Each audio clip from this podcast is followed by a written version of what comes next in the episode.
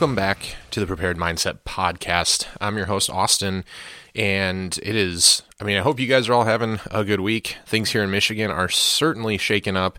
Uh, I, you know, weather today, high of 79. It is now currently 61, and we're going to get down into the mid 40s uh, going in tomorrow. So, uh, I know a lot of people say this about where they live, uh, that, you know, give it 10 minutes and weather will change, but apparently it really, really is a thing here in the great state of Michigan. So we're just going to have to pivot, switch back to the old, uh, you know, jeans and and and hoodies for a couple days here. It looks like, and then hopefully we can fully embrace uh, summer as we're halfway through May. But hope everybody's having a great day. Thank you for joining us, and uh, really excited to bring this week's episode to you. As I am joined by Jon Dufresne of Kinetic Consulting, uh, former Ranger. We're going to get into all kinds of different stuff about training somebody who I have uh, followed a lot with his YouTube videos and his content online.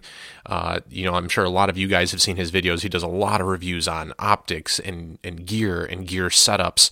Uh, puts out a lot of really, really good information. So, really looking forward to this discussion. I was very happy to be able to uh, snag some of his time on the calendar as I know he's busy traveling around the country uh, teaching courses, everything from, you know, uh, marksmanship and fundamentals to night vision courses and things like that. Uh, so it should be a really, really good discussion. Very much looking forward to this and being able to pick uh, pick his brain on some training things. I think you guys are going to very much dig it. But before we can get over, as always, right, to the discussion with my guest this week, I have to say thank you to our presenting sponsors.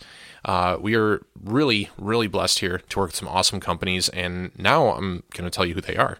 Uh, thank you, of course, to our friends over at Midwest Gunworks. So you guys, if you are looking to pick up some uh, pieces, right? Some parts. Maybe you need to finish a build or upgrade that, you know, off the shelf AR 15 that you bought a couple of years ago when things were getting kind of funky in town, right? Need to maybe upgrade your bolt carrier group. Maybe you want to get a different barrel, right? You're moving away from an A frame sight. You need a low profile gas block. Midwest Gunworks has you guys covered. Head on over to MidwestGunworks.com. You can use discount code Prepared Mindset for 5% off your order. Guys, they have everything you need barrels, uppers, lowers, stocks and furniture, magazines, lights, optics. Uh, they even stock Edgar Sherman design slings now. Whatever you guys need, maybe it's a new firearm, right? Getting your wife, getting your kids into shooting, or maybe you're just picking up something else for yourself because why the heck not? You deserve good things, right? You deserve nice things. Head on over to Midwest Gunworks com. Again, discount code prepared mindset for 5% off. Fantastic, fantastic company. Been in business since 1997. Guys, if they say it's in stock, you're going to have it. Go check out what they got and take advantage. Thank you as well to the folks over at 100 Concepts. Had Jonah on, talked with him. Uh, great, great discussion. You guys should go check that episode out as well. But 100 Concepts is a dynamite company doing all kinds of really cool stuff in the space. Really, really thrilled to be able to call them our friends and our partners. Garrett, Pierce, Jonah, really, really good guys. Their scope caps, their light caps, very simple ideas executed in a very simple way while maximizing its effectiveness. If you've been on Instagram, been on the internet, right, these are very, very popular solutions to a very common problem as we all run white lights or you should run a white light on your rifle. so head on over to 100concepts.com, pick up some scope caps, pick up some light caps. Maybe while you're there, check out their pack and helmet scrims. They're dropping new patterns, right? Like their multicam uh, Tropic just dropped a couple weeks back. Been very, very popular. They got their Chemlight kit, their Chemlight refill kit, and you can even pick up one of the REIN 3.0 lights from Cloud Defensive. 100 Concepts. Do good, be dangerous, live free. Head on over to 100concepts.com. Thank you, of course, also to LARP Labs. Guys, if you want to paint your rifle, that's badass. Looks great. We talk a lot here about camouflage and how important it is that your gear coordinate with the biome that you're in and help you blend in and not make you a more bold target. But some of these optics, some of these lights, some of these lasers, the warranties on those, we pay a ton of money, and the warranties are not always friendly to painting. That is where LARP Labs comes in. You guys head on over to larplabs.com check out their computer cut vinyl. This is 3M super durable vinyl. This stuff is used on outdoor rock crawlers. It's got a shelf life outside rated at three years. You can head on over to larplabs.com. You can even use discount code prepared mindset. They hooked you guys up for 10% off of your order. Guys, these aren't stickers. There's no peeling. There's no crummy residue left over. again, they got wraps for your lights, your handhelds, your optics, all kinds of good stuff. Head on over to larplabs.com and see what John and his team are cooking up. And last, certainly not least, guys, as we are getting outside, we need to talk about active carry. You need to have medical on you, all right? Whatever you're doing, whether it's mountain climbing, it could be RVing with the family, Cub Scouts trip, you need to have first aid supplies. You got to have it. Head on over to activecarrytec.com. You can use discount code PMP10 for 10% off your order when you go to pick up things like an IFAK, right? Maybe it's a group kit like their Gamma option. They have tons and tons of options out there built out for very specific purposes with their various industry partners. Guys, tons of options there, and they stock a plethora of American made pieces, parts, components. Don't be caught off guard when tragedy strikes. Head on over to Active Carry Tec, that's tech with no H, T E C, activecarrytec.com. Use discount code PMP10 for 10% off your order today. Big, big thanks to all of our supporters. Love being able to work with those companies and very, very thankful for their support here at Prepared Mindset so that we can do all the cool stuff that we do, bringing you guys these awesome episodes and, and the good content you all enjoy. And speaking of content, make sure you guys head on over to patreon.com forward slash prepared underscore mindset underscore pod and throw us some love, you guys. We got videos going up all the time now. We have exclusive uh, episodes from the pod that aren't released here on our normal streaming services. We even have some exclusive series. They're going to be dropped soon. We got blog posts, there's targets, there's drills and dry fire practice tips, all kinds of good stuff going on over there. Again, patreon.com forward slash prepared underscore mindset underscore pod. But with that, let's quit the jaw jacking. I am very, very excited for this discussion with Jon. So, without any kind of further delay here, we're just going to jump on over. Jon, welcome to the podcast, man. Thanks for making the time. Yeah, man, I appreciate you bringing me on. Dude, uh, I, have actually I followed your stuff for a while. Uh, I actually I you're one of the people that I will seek out information from on YouTube when I'm looking at buying uh, new gear. Uh, okay. Specifically, right now, I'm kind of in that uh, trying to justify: do I wait to get an acro or do I just go with the 509T? And I know you just put up a couple videos about that stuff, so uh, I'm I'm stoked to have you on, man. No, I appreciate it, dude, and uh, I'm glad I could be a, a source of information. That's uh that's what I strive to do is like uh, educate. So that's that's one of my big things that I, I want to continue doing. So good. It's and it's something we need more of. Like there's a lot of reviews out there. You know, like everybody does a review, tabletop review, stupid unboxings and stuff. Yeah. But that's like, could you take it anywhere past like, oh, I really like that it's got buttons here, or like, well, how many rounds have you put through it? What have you done with it? Um, yeah. that's what you know. I liked it. The was it like the the red dot on the pistol video that you just did went through like uh, it was like a 508, and RMR, the Acro, and then whatever the the goofy looking Steiner one is. Like you the talked MPS. about the, yeah. that one exactly, yeah. And uh, got you got through like you know talked about hey i've used this this is what i've done with it and this is how it's held up and everything there's actually context not just like an unboxing and hey come buy this because whatever company paid me to say that, right? Yeah, I don't like it because it looks like a mailbox. Yeah, no, uh, I mean, yeah, you're not gonna you're not gonna get away from that with an enclosed emitter though. Uh, So I don't, you know, people are looking for. I, I, I don't know. Um, but yeah, let's um. Can you go ahead and uh, introduce yourself to our listeners here? If anybody may may not know, uh, you know, who you are and kind of what what you do. Yeah. Um. So my name's Jon Dufresne. Um. Some people call me Duffy. Some people call me Mocha Bear. Um, I own Kinetic Consulting. Um, I've been teaching and taking, I would say, teaching, competing, and taking classes for uh, approximately 10 years now. Um, a little more on the taking classes and a little bit more on the competing side, but teaching for about 10 and um, and in in various ways. But uh, I started out in the Army um, in Third Ranger Battalion, and then from there, uh, moved on to the private sector and did a bunch of stuff there um, with uh, the security world, like um, executive protection, which is like super boring. Um, sorry for anybody who's doing that for a living. That's it's just not a fun job for me. Did you anybody anybody notable rock stars or athletes or anything? Um, a couple of cool people like uh, I got to meet. Um, uh, like Arnold Schwarzenegger and and uh, David Beckham and stuff like that. So That's I did get to meet a cool a couple cool people, but my main um I get my main gig when I was doing it uh, was one client, and uh, and I won't I won't name her, but she was uh, she was cool, but it, there were certain times where I just wanted to pull my hair out. So uh, not not the kind of job for me personally. Um, I didn't like picking up people's laundry and like taking the dog to the groomers and shit. I've I've So heard that about the executive protection bit. I had a, a friend I took classes from here in Michigan who did that kind of work with like one of the execs from Microsoft who yeah, wanted armed protection, but never you couldn't see the gun. Like they didn't want to see it, they didn't want to know about it. Like like very weird about wanting armed protection and stuff. So I, it doesn't sound like it's a glorious, glamorous gig. it's the uh, it's like one of those things. Like some some clients want certain specific things, and then others are just like, yeah, man, just just hang out with me, you know. So it's it's interesting, but um, personally, like it it's one of those like I guess uh industries that I don't like skirting too much in. So uh, I actually ended up getting out of executive protection and started doing more of the uh, security and testing um, for different security systems and stuff like that, physical security systems, not not uh, Intel or IT based. Sure. And um, I don't know if I'm smart enough for those yet, uh, but yet, right? Like I'm gonna keep working on I, it. I Uh, I but work in finance, and I'll tell you, some of our IT people are not exactly like they're very IT smart, but you have to explain it to them seven times over before they understand what you're saying. So you may be smart enough.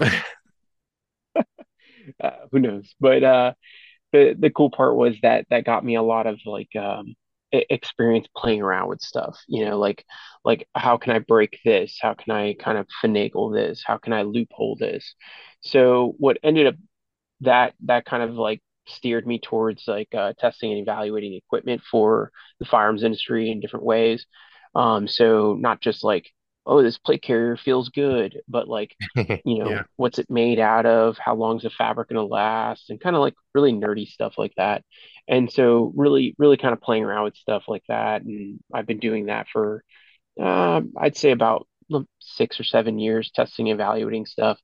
And then before that, it was just personal use stuff that I wanted, like, oh, let me see if I can make this break, you know, because I want to see if it's worth my life kind of shit. Yeah. Um, and then uh, and then throughout that time, I taught for Frank Proctor. Uh, he used to own Way of the Gun. Now it's Frank Proctor Shooting. Um, he was kind of one of my biggest mentors. Uh, brought me up as a young dude uh, to like learn how to teach as well as just learn how to shoot. Uh, the dude knows more than I've ever seems, experienced. yeah, he seems like a very chill dude. Is he, is he that laid He's back with everything? Like he just, is yeah, absolutely. The best way to describe him is an Alabama surfer. Like like no shit. He'll be like on the range. He'll be like, "All right, man, uh, it's groovy," you know, and like like all right, let's talk about this, you know, and and he'll go on a rant for like forty five minutes over you know certain things and talk about fishing involved in it and like all sorts of stuff. He's it's he's awesome. a he's one of my favorite humans. Um, every time he comes down uh, to South Florida where I live, uh, I try to be around so that I can go and jump in a class and go hang out with him for a little bit, maybe go to dinner or go fishing or something. Um, because he's he's a solid guy, like just a human being wise, but shooting wise, he's uh, I, I wouldn't even say that he's like the most amazing shooter I've ever shot with because there are better ones, but he's one of the ones that uh, influenced me in different ways right? Made my brain think differently than than it did, all that jazz. Um, and then uh, I also taught for um, Sage Dynamics and still do on on a on a, a an irregular basis. and um, and Aaron was another one that like brought me in under his uh, I guess you know under his his arm and was like, hey, let me show you the ropes kind of thing. And it was a, a magnificent experience. He's he's one of the biggest people or biggest influencers in my like the way I want to teach. So it was cool. Um, and you know, between that time, I was kind of teaching on my own, doing my own thing, and just that continued to blow up. And uh, I continued working with it, and just uh, it's been fantastic. I've been full time teaching for what since 2017. So I lo- left my my security side uh, job that I was doing part time at the time, and then I graduated college with my bachelor's and was like uh, did my own thing. So it's been it's been pretty cool, like being on my own for the last six years, running my own business and trying to make it work. So it's been pretty cool. So how did I mean? I mentioned like the the the security bit and like the consulting stuff and everything. Was there like a uh, I guess, and this is something I ask a lot of my guests because I always find everyone's uh, like unique answer to be fascinating. But was there like a a moment or like an event or something that was like, hey, I really like teaching. Uh, I'm gonna I'm gonna make this my thing. I'm gonna make this what I do. Well, not exactly, because it it kind of just morphed for me. So it started out as just um, a simple thing like, hey, dudes wanted to to know how to do certain things. I knew how to do those certain things, and I was like, well, let, let me just show you, right? And and it kind of grew. Um, before that, it kind of, I guess the seed was planted when uh, I I taught the brand new, like 14 brand new Rangers that came to our company, and the rest of the company was off on deployment. And because I was getting the, out of the army, I didn't go on deployment, and I stayed to to get out because I was going to be out or my ETS date, uh, as it's called my exit date was uh, was during that deployment. So um, instead of going, they just left me behind to to take care of the company with like the NCO that was in charge and stuff. And uh, and I ended up with a couple other dudes ending up teaching 14 brand new Rangers how to Ranger uh, before sending them overseas. So it was one of the coolest uh, experiences for me. It actually almost kept me in the army. I almost tore up my paperwork and was like, "No, reenlist me Oh, right now." damn, no shit.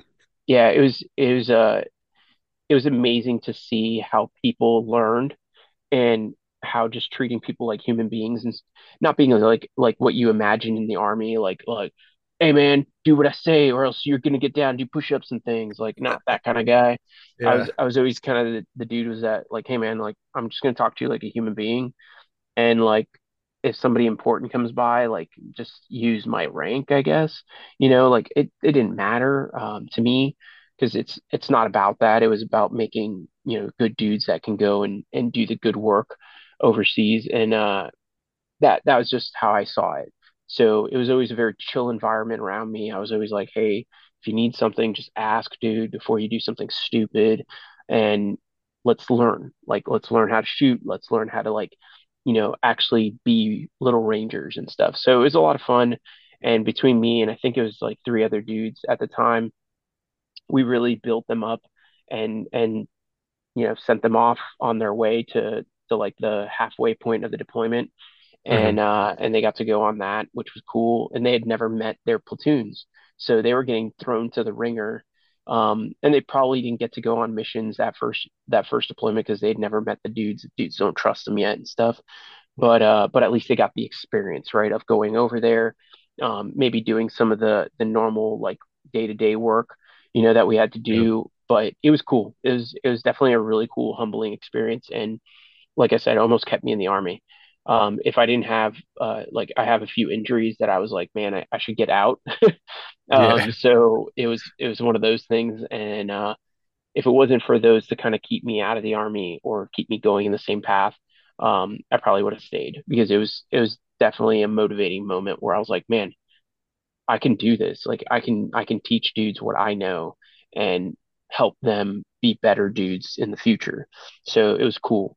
And uh, from there, the seed was planted that I liked teaching and I liked um, almost mentoring to a certain extent because I was still a young dude at the time. Like I was I was 23, almost 24. So I was a young guy. I barely knew life, you know, and I still barely know life at this point, 10 years later. So it, it's been really cool and uh, and definitely uh, a, one of those experiences that kind of bring you into like almost like capture you and then keep pulling you under. You know, it's like Free Willy. You know, it just you know, it's just like killer whale grabs your foot and he's like, "We're going deep, bro," and so yeah. just drag me down the the education path, and um and it's been it's been magnificent. I've I've loved every minute of it. And still, people ask today, like, um, they're like, "Oh man, what's your favorite class to teach?" I get that question all the time. yeah. It's like, I mean, I like teaching everything I have available to to take because I enjoy it. I, I'm passionate enough to to want to teach those things. If I didn't want to teach them, I wouldn't do it because it wouldn't bring any um, like value to students in general because I wouldn't be passionate about it.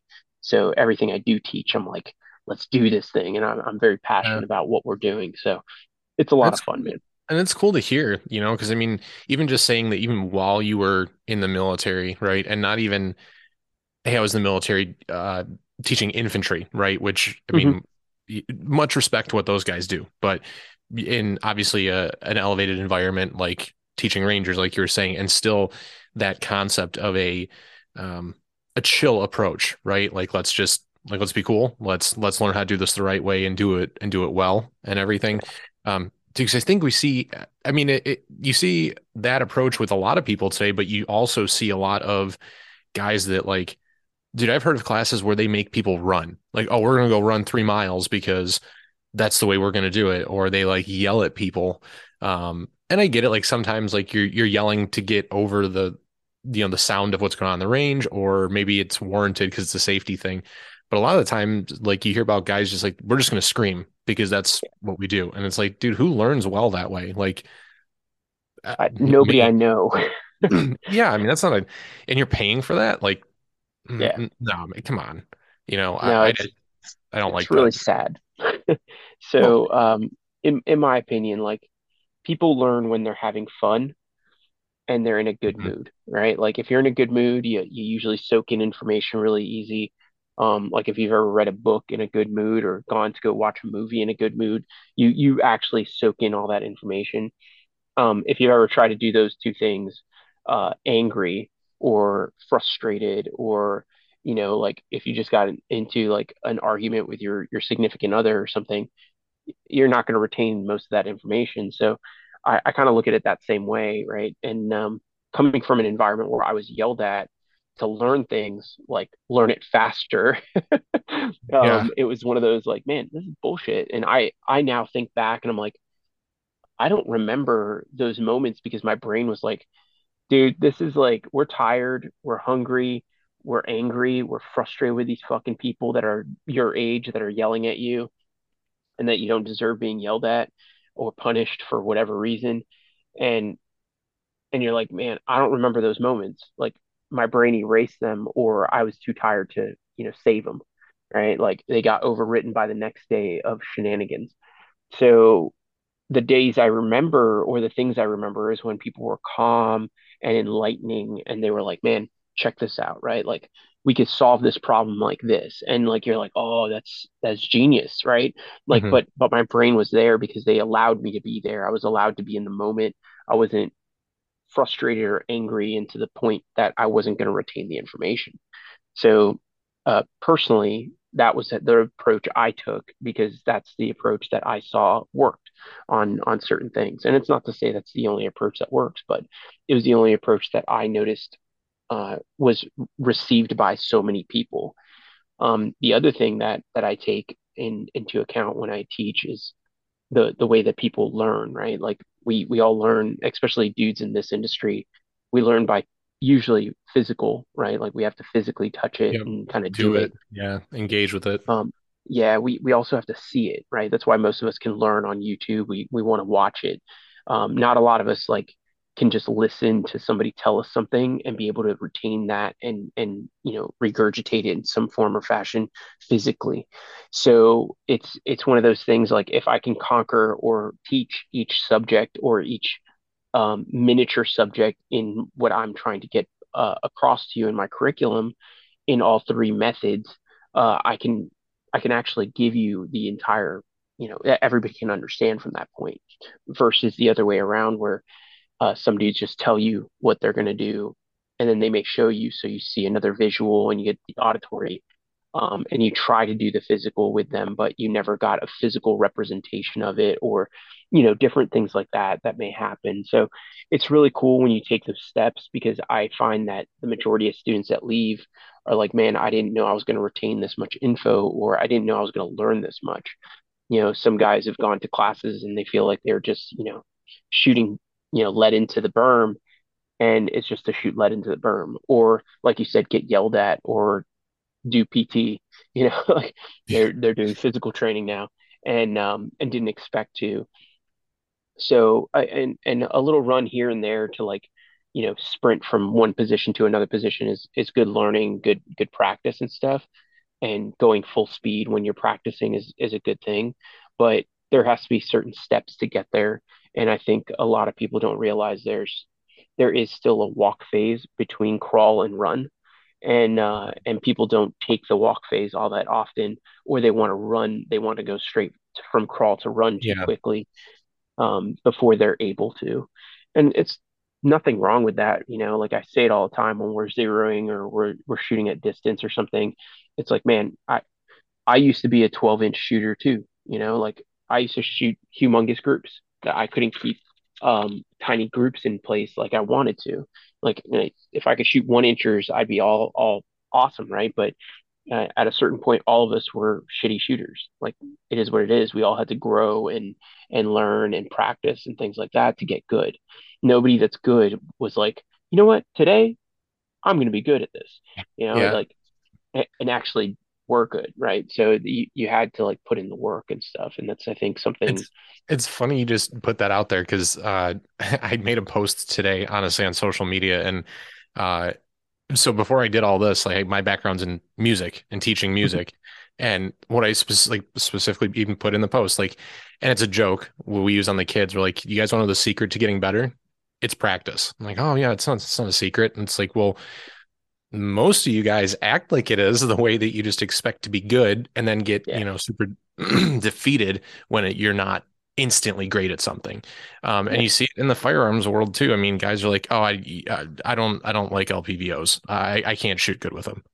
I'm yeah. like, um, is it because you can't shoot good with them or you've not put the time in to learn how to use them effectively? Because, you know, it's one of those things like and, and this is just my belief, like the world's worst optic is okay, maybe not the worst, but most like you know, like your budget line optics, okay, right, is probably still a hundred times better than than the the shooter. You know what I mean? Like it's not a hardware issue; it's usually a software issue. You just got to put the time yeah. in and like you know just learn it and and work on it. Well, uh, so sort of like stem off of that, you know, the the reason I find a lot of dudes don't uh put in that work and try it, like like like you said, like dudes with uh variable powered optics, they're like they suck at them, and they're like, no, I'm just gonna avoid it, right? That's that's like uh accepting defeat in some form or fashion, right? Like Yeah. you're you're accepting that that thingy that that object that doesn't have a mind just defeated you and now you're not willing to you know go out and learn and and kind of like really discover it and give it that what what people used to call the honest college try you know like like Yeah, that's not that's not a thing actually give it some anymore. time no no now now people just pay people for their papers or whatever but um Yeah. like uh what what what they could do right and and if you think about it that failure is an opportunity to learn, right? Like, like I, I think I made a video about it a long time ago on my my perspective on, you know, kind of on life a little bit too, but mainly on like anything that I'm trying to do and and be good at, right? Is like I can pass or fail, but if you look at it as pass and fail, like what do you get out of it? So I like to think of it as passing, right? Like I get a little bit of knowledge out of like, okay, I did it right. I, I know how to do it correctly. You know, I can move on, whatever, or move further into the the depths of this subject. Or I fail at it in some form or fashion, and now it it gives me the roadmap to pass. If you think about it, right, I can learn from that, and now it's it's almost opened up the floodgates of information that I can start sifting through to start learning how to do it better. But if I don't take the time to try and, you know, I, I guess digest that or absorb it in some form or fashion, and I just dismiss it as like, oh, I just suck at it. I'm not going to do that ever again. Mhm. Then I'm never going to, I'm never going to be anywhere near as good as I could be. So if I'm bad at something, like I want to get better at it, right? Personally, right? I, I want to, I want to be better as at anything that I do.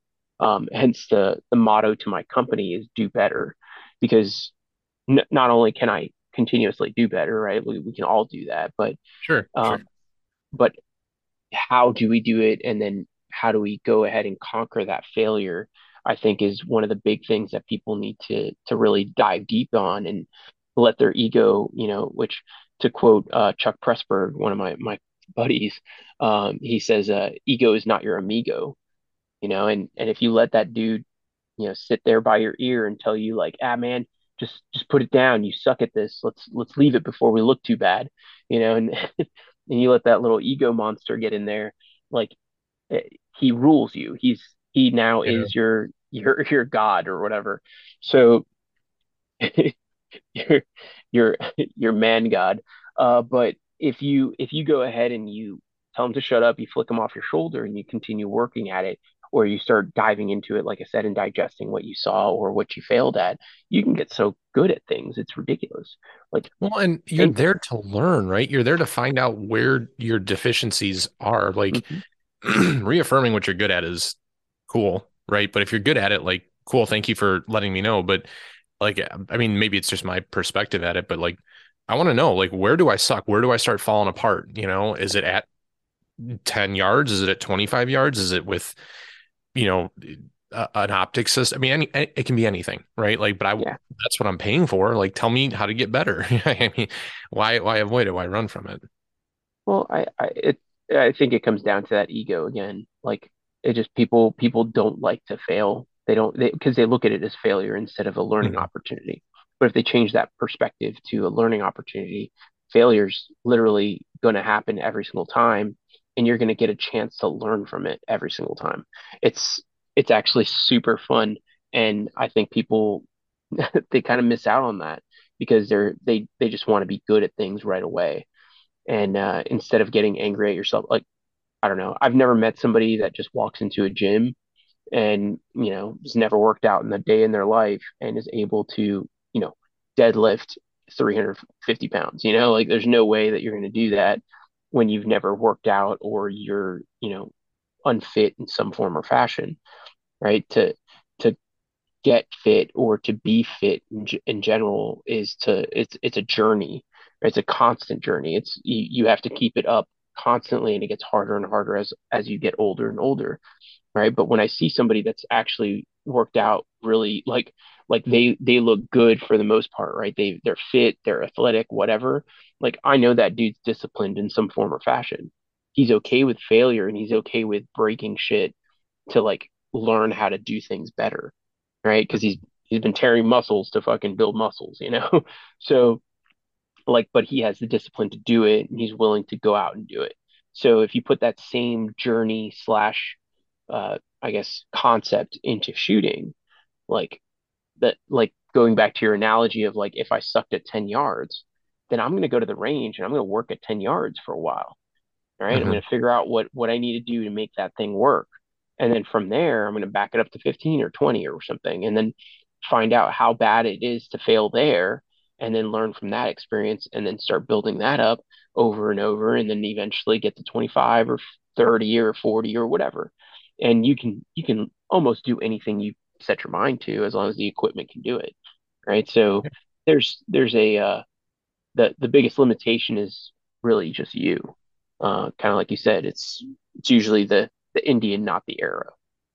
Oh, no, definitely. And do you do you find that like I don't know if you if you get like a lot of repeat students through the classes or or, or come for like level two, level three, or or anything like that, do you find that that's like becoming a more accepted um thought process in the community? I mean, it's hard to get a gauge for some of those things based off of like YouTube or Instagram alone because uh, you know, a lot of us only will put up like, oh, I'm gonna only put up the rep that makes me look good, which could be like one out of 10, whereas nine out of 10, you're you're sucking.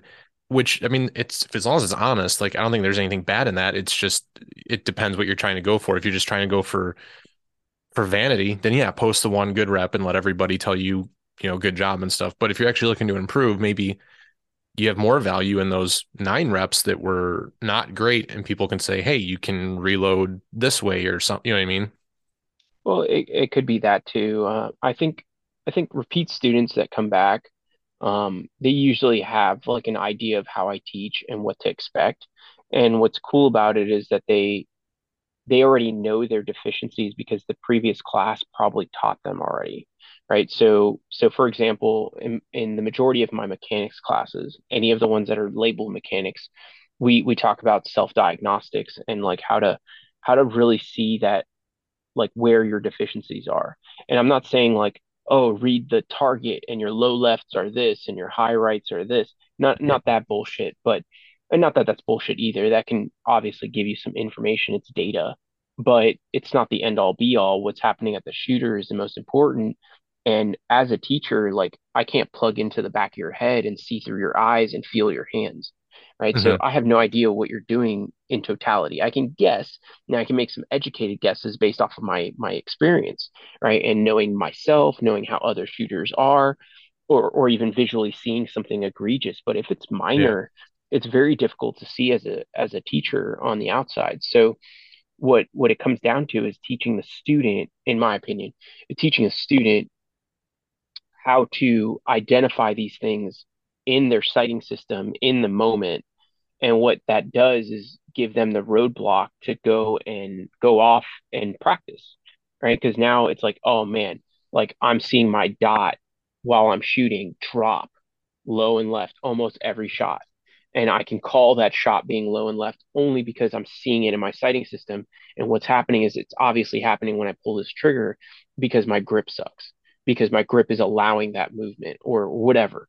Right. So if that's the track you found, because I've taught you to find that track based off of what you saw, then you don't need me anymore. I don't need to stand there and be like, all right, bro, you're flinching or you're anticipating or whatever, like bullshit that you're hearing, Yeah. right? Yeah. Like, in other words, you're not gripping hard enough, right? Or fix your grip, right? So if you can fix those things and you know how to fix them, you don't need me anymore to stand there, which is the goal as a teacher. You know, if you look at like any teacher or sensei or person of that sort, right? You look at them and their profession is to eventually not need them right? Like you go to a teacher so that you don't need them at some point, right? You go to a dojo to meet a sensei, to learn from him, to eventually be the sensei or not need the sensei, right? So it doesn't Right. it doesn't master or it, it doesn't matter, but if you can get them to that point of not needing you sooner than later, they can progress further. Uh, or at least that's my my hypothesis to it, right? hmm So if uh and that's where I go with most of those mechanics classes is to teach you how to essentially find what you're doing wrong and the corrections to it so that you can identify them when they happen. And not only can you call your shot being like, oh, it's a bad shot kind of thing, but where did the shot go and how do we know it went there and how can we correct that? By not even having to do anything or talk to them, they can already start to correct themselves through the end of the first day into the second day, obviously. So it, it gets really cool when you can walk up to the student, you're like, all right, what'd you do wrong, man? Or what happened there? Or whatever. And they're like, so as I as I was gripping the pistol, I was like, man, I know this is a bad grip and I'm just gonna take it. And as I started pressing that trigger, I saw that dot just drift low and left, and I just took it anyway. And then I saw it recoil from there, and I was like, son of a bee let me fix my grip for this next shot. and they fix their grip and they they complete the process or whatever. And it's really cool to see them be able to digest that and then regurgitate or not regurgitate, but um, essentially give you that information in such a concise manner because of the way that you taught them how to previously. And it Right. happens very quick because it's so it's it's not hard. It's easy to do, and it's easy to see as long as they they take the time to see it. So um, I'm sure you've heard it a billion times. I'm sure some of the listeners have heard it before, but shooting is visual as hell. Like it's super visual. You know, all the pros talk about how their vision is a big part of it. All the dudes that do this to shoot people in the face for a living uh, at the highest levels are talking about like how how seriously visual shooting is. And it really is. Like if I can't see, I can't shoot it. So but if I can see while I'm shooting and I can see what's happening, I can easily start changing what I'm doing or adjusting what I'm doing so that I can fit the needs of what I'm doing. So it's kind of cool how it can be very visual and it's not it's not actually like a physical thing. It there is some physicality to it obviously, but it's not like oh man, I just gotta I just gotta try it again and just like hold it tighter or something. Like no, man, like what's it telling you visually and then do that so it's it's essentially translating that information is is one of the big things in class that we have to go over. And once we do it, people start fixing themselves. It's really cool. Yeah. I mean, it's from my own personal experience. I can say I tried when I was learning how to shoot, and I'm not great now, but when I was really, you know, the, those 14 inch groups across the whole, you know, silhouette and everything, uh, I try, I man, I tried to make this complicated. I tried real hard to make this like a freaking science fair. And once I started, you know, working with a couple guys and had a couple buddies, one was like former Air Force, another law for, uh, law enforcement buddy. They're like, no, man, it's just your, yeah, it's your support hand. I'm like, no, that the, there's no way. I'm I'm doing 60 40 like I read online, and like, n- no, I listen, just try this, and you know, eventually that it's it kind of like fades away, like background. It becomes like background noise, and you just you start to figure out like like you're saying, you read the output of what you're doing, and then you just you hmm understand like why am I doing this? What are my tendencies? Um, and at that point, it's just like a responsibility thing, you know, trying to be consistent, stay on top of it, and and build those good habits. Um. Practice. that, that that that doesn't make it easier. It just means you know what you're supposed to be doing now. Well, it it kind of does to a certain extent because like the more you practice, the easier it becomes for you to just repeat that process because you've repeated it so many times that True. Yeah. now your brain can start focusing on other tasks, right? Other other things that are at hand. Um, I like to think of it like operating memory, like kind of like a computer. So like the RAM on a computer only has so many gigs to give you, right? Before it freezes, crashes, whatever. And um, and if you can free up some RAM in your noggin or some of that operating memory, like you can now do other things in that place, right? So think about driving, right? When you first start driving when you're 15, 16, whatever, um, think about how many things you had to think about while you were trying to drive right? You you sat there, you were like, fuck the pedals, goddamn steering wheel, which ways the blinkers go, right? Yeah. There's so many people around me, shut the music off, mom, shut the fuck up, you know, all the all the things you had to say uh, or Yeah. do before you could even start going, and then you had to think about everything as you went.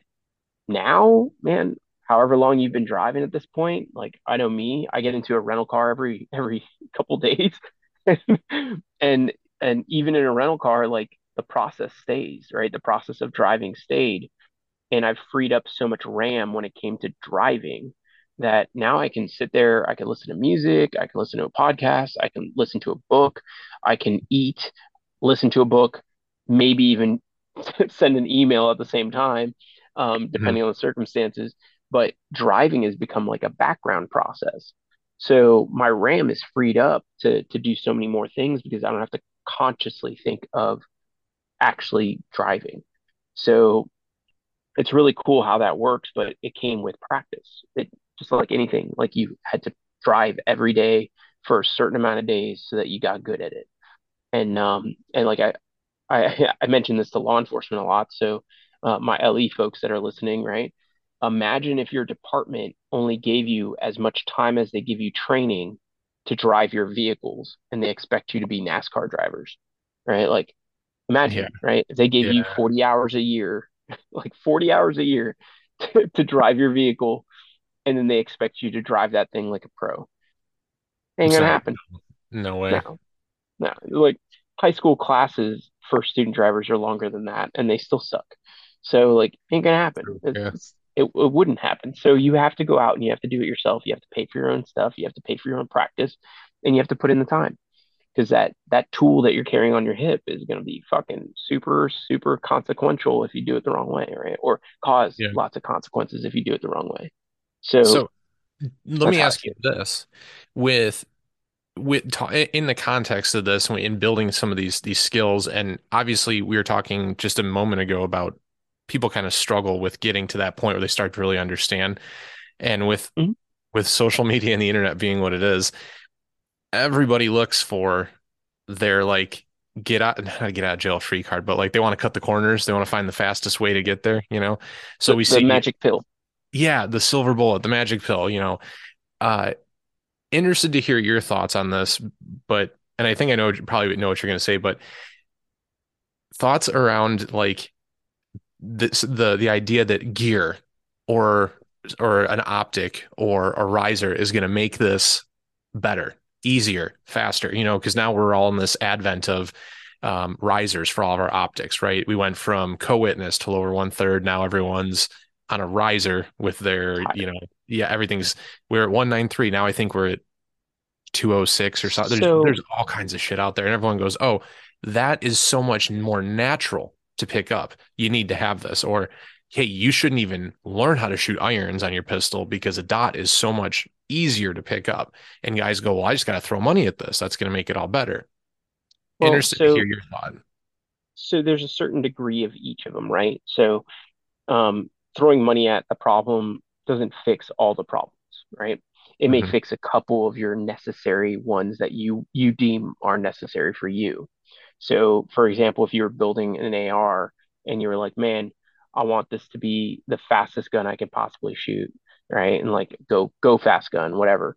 Um, then you have to build it in a specific way that works for you. And when you build it in that specific way, those parts may actually help you in probably minor amounts, but minor amounts may win you a competition or or a match, or they may may win you a fight, right? So that minor things like that could come into play, but the majority of it, so I would say like 99% of that is your skill level, right? Like what you know as hard skills that you know how to pr- produce on demand. And if your production of hard skills is trash, especially on demand under pressure, then don't expect that riser to save you. You know what I mean? So, for example, like the majority of people out there that have done this for a living in some form or fashion um, are issued equipment. Like there is no if, ands, or buts about what you can do or change sometimes, right? So there are certain levels where you're like, hey, you can just swap out whatever you want because we got everything. But there are a bunch of levels below that that are like, man, this is what we got. You get a selection out of these thingies and uh, go off and do do the good work for the good people. And um, and you have to learn how to use the equipment. So a good example of this is when I was doing the EP stuff. Um, I was issued a SIG 229 in 40 and it was a DA only. Ugh, And that was the only gun that the uh, company that I was working for allowed. And I was like, man, that's rough, dude. are you are you guys sure? And and uh, and so guess what? Like I bought me a 229 in 40 DA only, and I practiced with that bitch. I gave that thing so much dry fire time. I probably dry fired that more than I did my Beretta M9. And when we switched over to Glocks, when I, I and I started carrying a Glock, I was like, I'm gonna dry fire this thing. I think I dry fired more with the 229 than I did any of those other two guns. And Ugh, um and it was because I was like, this is so foreign to me, right? I I'd never shot just a DA only hammer fired gun that's this heavy and shoots 40 before. Like it, it just it was new to me. So um, but I I needed to be able to use it because if I have to use it against a human being, like I need to be able to do it the right way on demand as soon as they freaking tell me to. So um, I dry practiced that whole thing for quite a while. I competed with it in multiple matches uh, out where I was at the time, and uh, and tried to make myself work with that thing. And it sucks. You're like, man, this like I, I don't know how many dudes at each match were like, why are you shooting that? and I'm like, well, such an I'm absurd idea. Yeah. Yeah, and I'm like, this is what I'm issued for work, and and like I just want to be good at it. And usually people are like, okay, that that that's awesome, like that makes sense. But before that, they're like, this guy's sitting here with this this sig, like, and it's it's a piece of trash with big blocky night sights on it. It was terrible, and uh and I just had to make it work. So I made it work, and I constantly tried to make it work continuously, and I had to put in a lot of time. But what it did was just establish like I can learn anything. I just have to put in that time. So when you look at the gear issue versus the skill issue, it it has to be it there's a, a measure of both, but it definitely leans toward the skills way over the gear.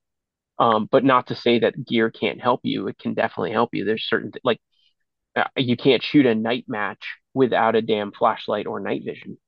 You have to have the Right. gear, right? But but you can um, see in the dark, right? And and still suck.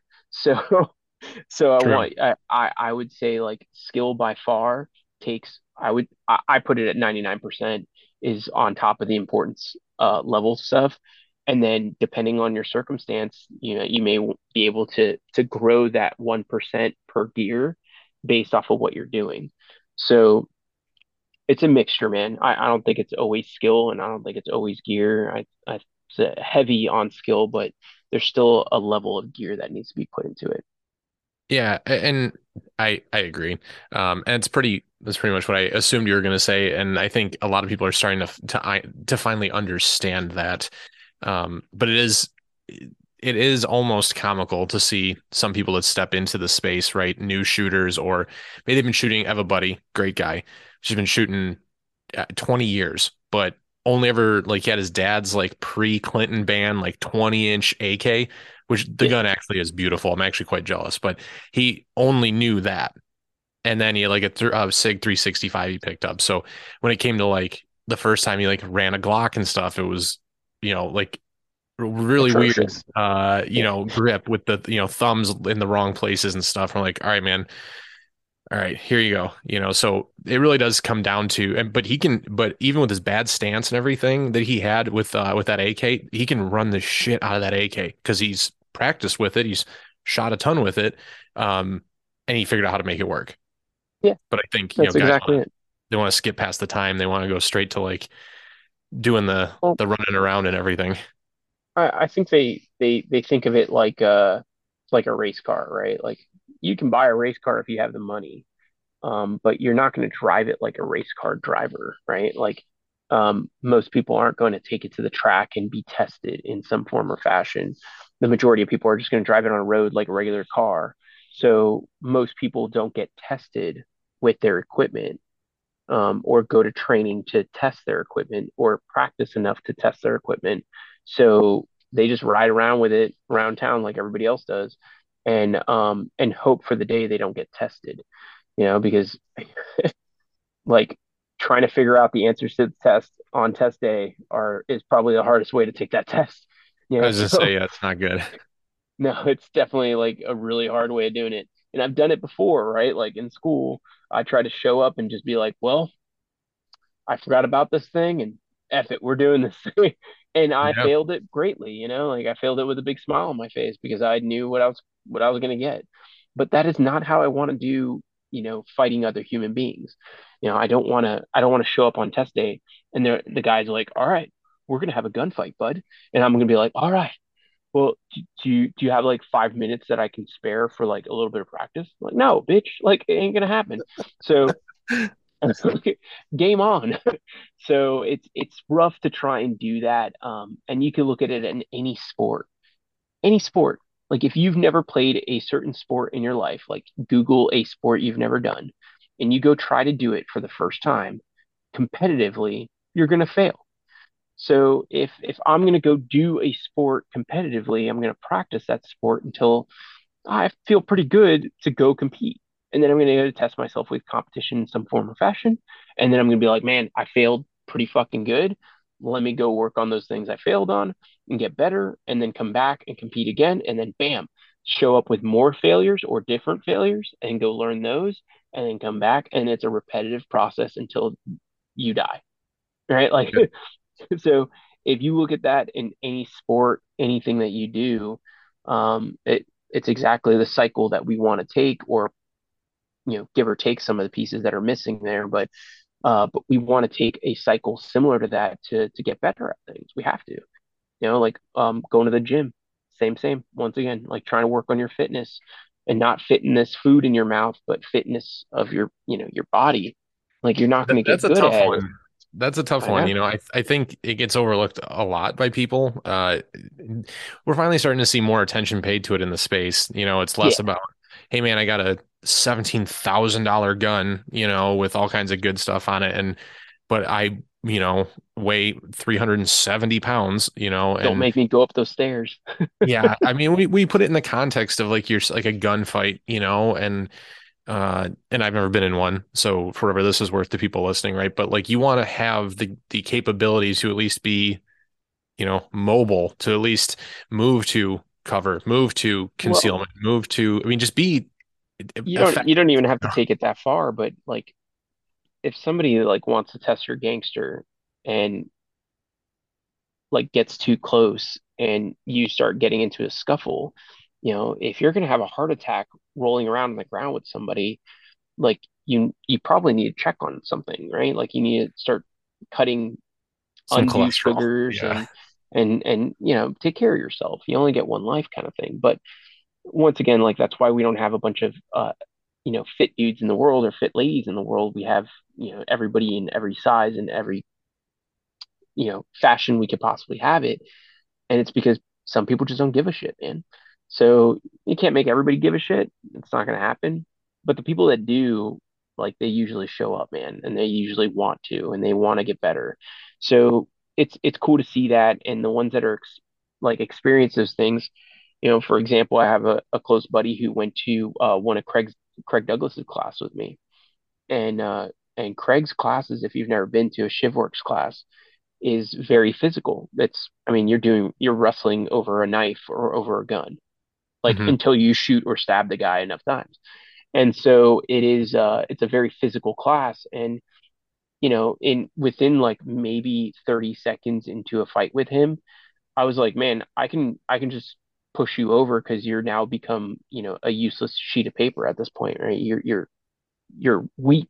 You're, you know, you're you're too weak, and you have like 50 pounds on me. You know, like like I'm not a giant dude either. So it was uh it was such an eye opener for him that he was like, man, like I thought I'd be okay. Like I'm pretty strong, but I can't hold my like I can't keep my breath going for for long enough. Yeah. I mean, all you gotta do is So you just gotta last what a little bit longer than he does. You know, he's gonna run out of gas, and then at that point, it doesn't yeah, matter stronger than you.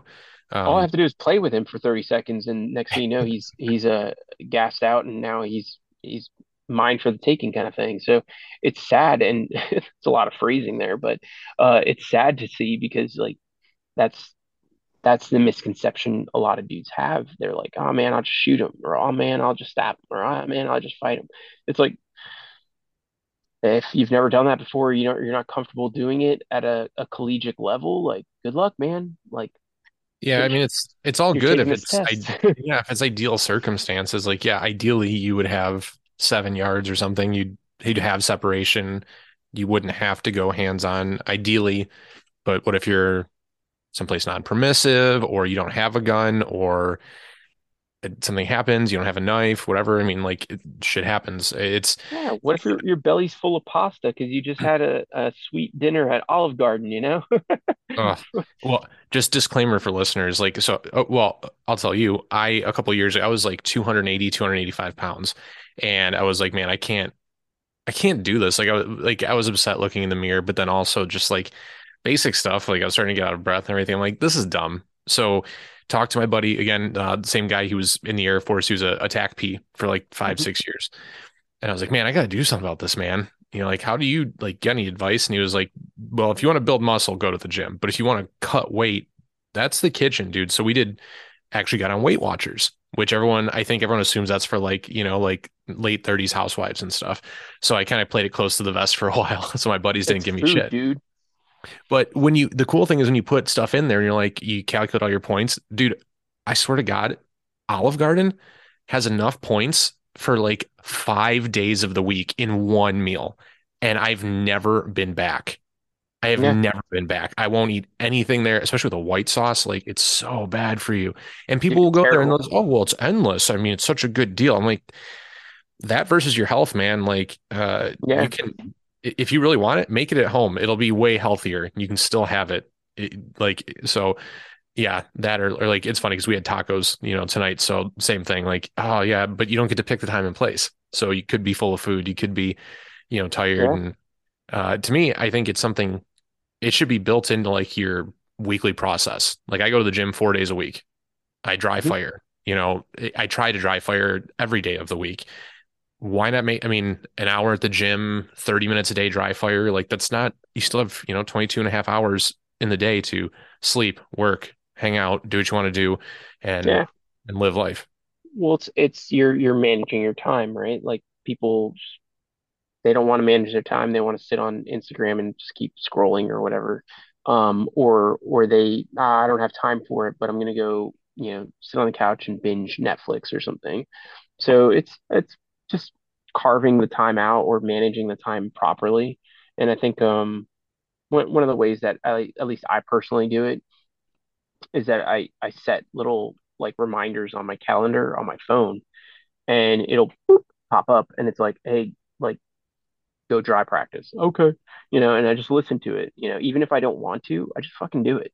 And what you'll find is that the the more disciplined you are, like the body is gonna always be like, you know, subservient to the mind.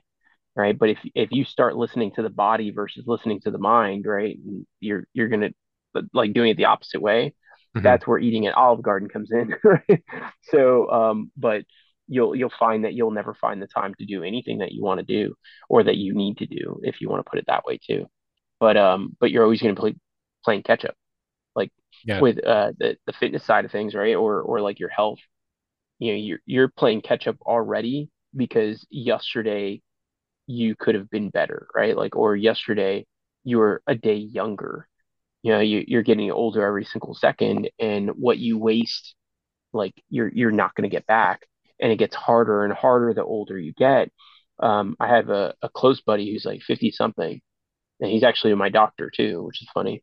But he uh he explained it uh, to me as like he's like he's like you're you're in the the best spot in your life right now to to get to the point that you can go ahead and maintain or get better slightly better because you're on a do- downhill you know uh, from this point on or mm, from That's your depressing. point right now. Jesus. Yeah. So if you think about that, but but every time you take care of yourself, it goes and starts to flatten out a little bit, and then it continues dropping off. At some point, you flats out, but it's it's a gradual drop constantly, right? You're you're gonna die at some point. We all do. So it's like, okay, what can I do about that? And I could just wait until it gets super low and then try and like build myself back up, or I can continuously keep that thing plateauing slowly throughout my life. So there's there's a I don't know, in my mind that makes sense and that's why I'll continue that journey on fitness as much as I can um, to continue fitting in food too. But uh, but you know the same with shooting, right? Like I, I will digress in my skill the less I practice. So mm-hmm. like let's say uh, for example, like most people they take maybe one day two days, four days if they're lucky out of the month to go to the range. And what you'll find is if that's as much time as you make to go to the range, and that's okay, like live fire is a thing, right? Like you have to do it.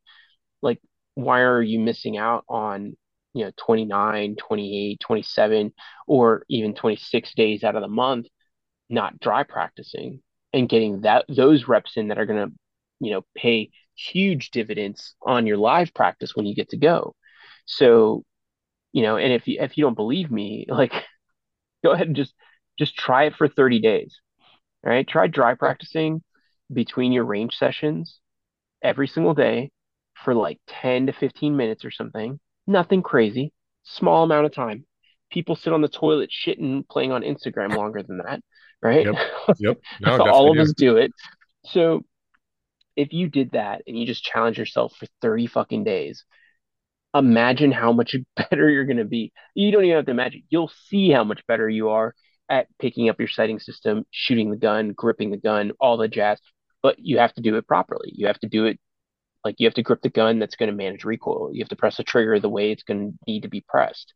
You know, if you're using a SIRT pistol to practice for 30 days, you're just going to get really good with that SIRT pistol. You're not going to get with, good with your real gun. So not to say that it can't help in certain ways, but it's it may be debilitating in a certain way because it feels different. You know, so like your your practice should be with your own personal gun, in my opinion, like the one that you use or the one that you want to get better with. So I mean, if you want to get better with a SIRT pistol, rock on, girl. But uh, but not my I mean, goal. I get you. Yeah, I mean, I get you as far and as you want, and it's funny because you, will It's it, it really is. It's funny the number of people out there that want to get better, and they want to do things in this space and stuff, but but don't find don't make the time. Really, it's not, you're not finding the time. I, I hate that phrase because it's not like you don't have it. You don't need to find it. You have it. You're just not making. You're not utilizing your time to to practice. I mean, yeah. You know, it doesn't have to be a consistent hour. Like for me, like an hour, like a solid straight hour of dry practice is pretty rare. Like I can do 20 hmm minutes or half an hour, but then like because usually I'll do it during like work hours. I'll do it like on a conference call with my headset on and I'll I'll dry Yeah, fire while I'm listening to people talk and stuff. Um that's managing your time, bud. yeah, it, it doesn't have to be, you know, like and some people do it this way because they they operate well that way. Fine. If you want to like lock yourself in your basement and do it for an hour, like cool. But if that's what works, it doesn't have to be that, but you have to at the very least do it to a point of like maintaining skill because eventually if you want to get better at those things, right, you have to you either have to increase time or hmm like you said, you climb back up that hill. And then so this is something else I wanted to talk to you about is getting into night vision because I think a lot of people assume, right? You just to flip down the nods, it's be like Splinter Cell, and the whole world turns green, and then it's gonna be exactly the come out of nowhere. Is it, it like I honestly I thought I I thought for sure the first time I put on night vision, I was like, well, it's just gonna be like walking around looking through like a blue tube, and Screen. it's definitely not that easy. Um, the first time I went walking through the woods uh, under nods. Dude, I okay, one, I slipped like twice and uh, I almost fell like probably five times. And this is we only really re like went through the woods for like maybe 20 minutes. It was like an introductory thing with a couple of buddies. And I was like, man, dude, walking is so much harder with the night vision. And I feel dumb. Uh, but just it shows you like that next step is often harder than you think if you're not, you know, maintaining. well, it, it's kind of cool. So, um, like if you're already a good shooter, right, in in daytime, uh, there's a small learning curve when you start changing the way that you're looking, right? So when you're when you're using night vision, or or if you start doing white light stuff, like it, it's a small change in the way that you have to kind of function or manipulate the the situation so that it works better for you. Um, but if you already suck and you start trying to compound things, it's going to get worse.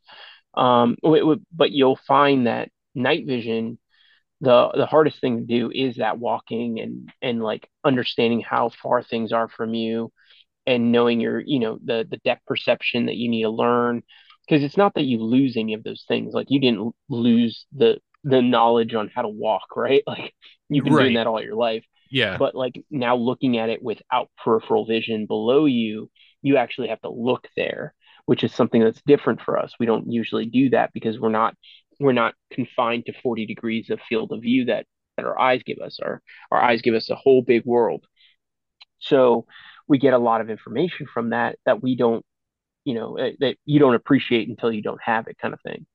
And once you learn how to deal with the 40 degrees or or wherever amount of degrees that you're at, um, because some people go go big or go home kind of thing. Mhm. Um, you once you satisfy that that understanding that hey, this is I just need to move my head around more and look and kind of look before I step kind of things and learn how far things are now from me. Um, it gets really, really easy. And then shooting is just how do I get my aiming device or what aiming device I'm using in front of my face or on the target. And then uh, and then from there it's it's easy pick. It's just shooting again. So it, it takes time, but people ask me, actually, I had an email yesterday um, for a student that's coming to a class next year uh, for like one of the night vision CQB classes that I'm teaching. And he was like, "Hey man, how do I prepare for this class? You know, like I'm a, I'm a decent shooter. I've worked in a team environment before, but like uh, I've never done it under night vision." And I'm like, "Dude, just wear your night vision and like walk around the neighborhood or walk in your backyard or walk around the house in confined spaces with your night vision on. You'll bump into some stuff. Don't don't obviously go sprinting through your house, but like, you know, take the time great. to learn. yeah. uh, uh take your time to learn like how far doorknobs are, you know, from from where you're looking and how how much you have to step to get around this corner better or get around your your kitchen counter or something. You know, you, you'll find that doing normal people things on a normal basis to like practice with your night vision is super easy and it's probably the most beneficial way to get better with your night vision. Um, going and shooting with it is obviously linking your shooting skill and your being able to walk under night vision skill and putting them together. But other than that, it's it's really not rocket science. And it's, I mean, think about it. They give it to 18 year olds and send them off to war. You know, like if they can do it, you can do it, right? yeah, that's a Um, funny way to look at it. But I yeah, mean, accurate, but accurate, yeah. Yeah, maybe you the same thing with an AR-15, right? Like you know, like it's not a hard like piece of equipment to learn how to use. You know, once again, you give them to the just out of high schoolers and send them off to war. So, like if if you really think about it, like none of this stuff is hard. It just takes a little bit of education and some dedication and a lot of practice. And once you get through that spectrum, then it takes a little bit of maintenance practice as you go and you know prolong that, and then you start stacking levels of you know thingamabobs that you have to think about at the same time. And that's it. that that was the difficult part for me, really, with trying to start it. Like we kind of did it all at once because we have a buddy Mhm. who has property and like three, like half of us have night vision. So we're like, we're just gonna shoot. I'm like, well, I've never done a lot of this, let alone all of this at once. Yeah. So like, I like the like the first rep I did, it was like it was so bad. I, we weren't. It wasn't anything hard. Like you know, on the buzzer, you're gonna put two rounds on a cardboard target, and then you're gonna run like I don't know, 15 yards slightly forward and to the right, and then another two rounds. Like nothing crazy. And I got done. I was like, man, I feel great about that. And I watched the video. Dude, I looked like a freaking I like Sasquatch. Like my steps were super small. I looked uncomfortable. I was like, just because I was so worried about tripping. And like we had run drills in that exact same spot before the sun went down. So I knew there Mhm. wasn't anything there. But I'm like, why do I look like a monkey trying to, you know, fuck a football? And it's just that lack of, I guess maybe confidence or or, or it's new. Like it, it definitely takes getting used to just moving around underneath it. It just it's just different. Yeah, it's experience, right? Your experience level under night vision was very low, and your experience level in your daily life with your regular eyeballs is very high.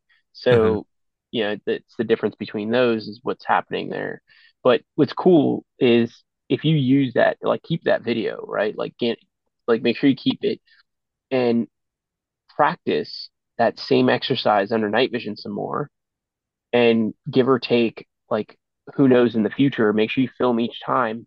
You'll see that you can probably splice them all together and see the progression of how much better you get at just that one exercise and under night vision at that same distance, same same exercise to- in totality, and you can actually see how much you went from failure to passing or learning in that process. It, it's kind of cool, man. So uh, I, if if you can, if uh, I I would say like see if you can borrow some night vision from one of your buddies and go run around the house for a while and go dry practice with it, get comfy a little bit, go do that drill again, and you'll see how much better you'll be you'll be at it. like it'll hmm be day and night or night and night. You know, like Yeah. it'll be cool. So like you, you definitely want to try it again, man. And I would say that if you put in a little bit of time, like I said, with the night vision, like it'll become easy. It'll become similar to your daytime runs if you have a daytime run film too. And and the one thing I that I was going into this, you know, like expecting, um, I bought a PVS 14 because hmm that's just, you know, finance is what that allowed for. And my first step into, I mean, most people start there. And I had a, a solid, solid choice. I love it, honestly, but I was expecting it to be a worse experience because I'd been told like, oh, you know, if you spend too much time under it, then you know you're gonna get all kinds of wicked headaches, and your field of view is gonna be like half of normal because you only have one eye. And I'm like, oh, okay. So the first time I put on, I'm like, not really get any of these things. I don't really understand. So like, do you get that question a lot where people are like, do I have to drop Yeah. 10 grand on dual tubes? Like, am I gonna No. really be a So uh almost almost every day, right? So um I should make like a cookie cutter answer for this, but essentially like going from one tube to two tubes, um, unless you're panning them outward, uh, you have the same field of view. So it's four degrees with one, or it's 40 degrees with two, because our eyes converge just like binoculars. So what you'll find is that convergence point out at whatever distance that you're looking is still just 40 degrees. It's one one circle. So I mean, with the panoramic stuff that's coming out and things that you can do with them, you can start to pan them out further and get like 60, maybe 70 sometimes. But like uh like you're missing out on a couple other things when you're doing that. But either way, um Yeah. a 14 I think is super viable. like super viable. It's it's one of the most I would say it's the Glock 19 of the night vision world, and that's that's kind of like I stole that from Sam Houston, um, who who worked for Green Line Tactical and for uh, Warrior Poet Society. But Sam used to work for TNVC, and before that, he worked in uh, a couple branches of the military, uh, doing night vision shit, right, and fixing it, you know, essentially living in the night vision world, and um, on on the the like building and like understanding side of it, not the the user side of it. And then he got into the user side of it, and that's been, you know, fantastic. He's he's a wealth of knowledge when it comes to night vision. Um, but like the 14, like yeah, I mean, people have been using it for years and years. I still think it's a way better system than like the PVS sevens that are mirror image in both eyes. Yeah. Um, it's also, I would say, like the people that have PVS 14s actually have more options when it comes to like the way that they want to shoot and use their night vision versus the dual tube because they have an eye selection that they can play around with and kind of see what they want to use. Um, so like white lighting stuff and things like that turns into a better better situation for them. Where it gets bad for the PVS 14 is when it comes to driving. It's a little bit harder in my in my experience personally. Um, and then and then the other thing is using smaller tubed optics. So whether they're handgun optics or they're actual rifle optics, if you're not using a big window with uh, a 14, uh, passive shooting becomes a little bit more difficult because the the dot is blooming to a certain extent, bright enough to block a lot of information, or you dim it down and then you cannot go white light, or you can't turn on IR because then you're gonna, you know, you're gonna uh, wash it out. So that's where it becomes harder because with my left eye I can see my target, and my right eye I can see my sighting system, and then I converge the images in my brain, and I could still take shots even with a bright dot under night vision. See, that, Uh, I was but gonna say that was one of the things I thought, and I've never used dual tubes, but I was surprised at how easy the um passive aiming was. Like, and I run an EOTech, so nice big mhm, window and everything, but yeah. um even just playing around with passive aiming, because at first I was like, well, I have to have a laser. Like, I can't I can't shoot under night vision without a laser. Like, that's just ridiculous.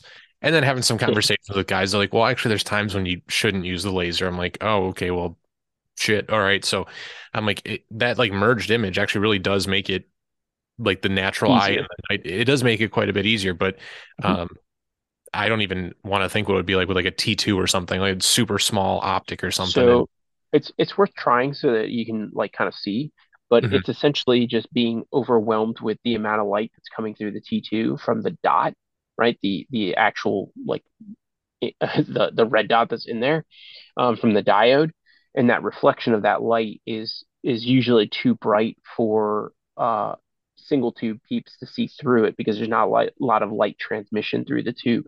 You have to dim it down a lot to be able to use it passively, and even then, there's a lot less information coming through that little guy uh, than you would out of a, a larger window. So the big boy aim, Aimpoints, the Comp M3, Comp M4s, um, the uh, the EOTech, the Hueys from Vortex, the big boy Holosuns that are the, the big holographic versions.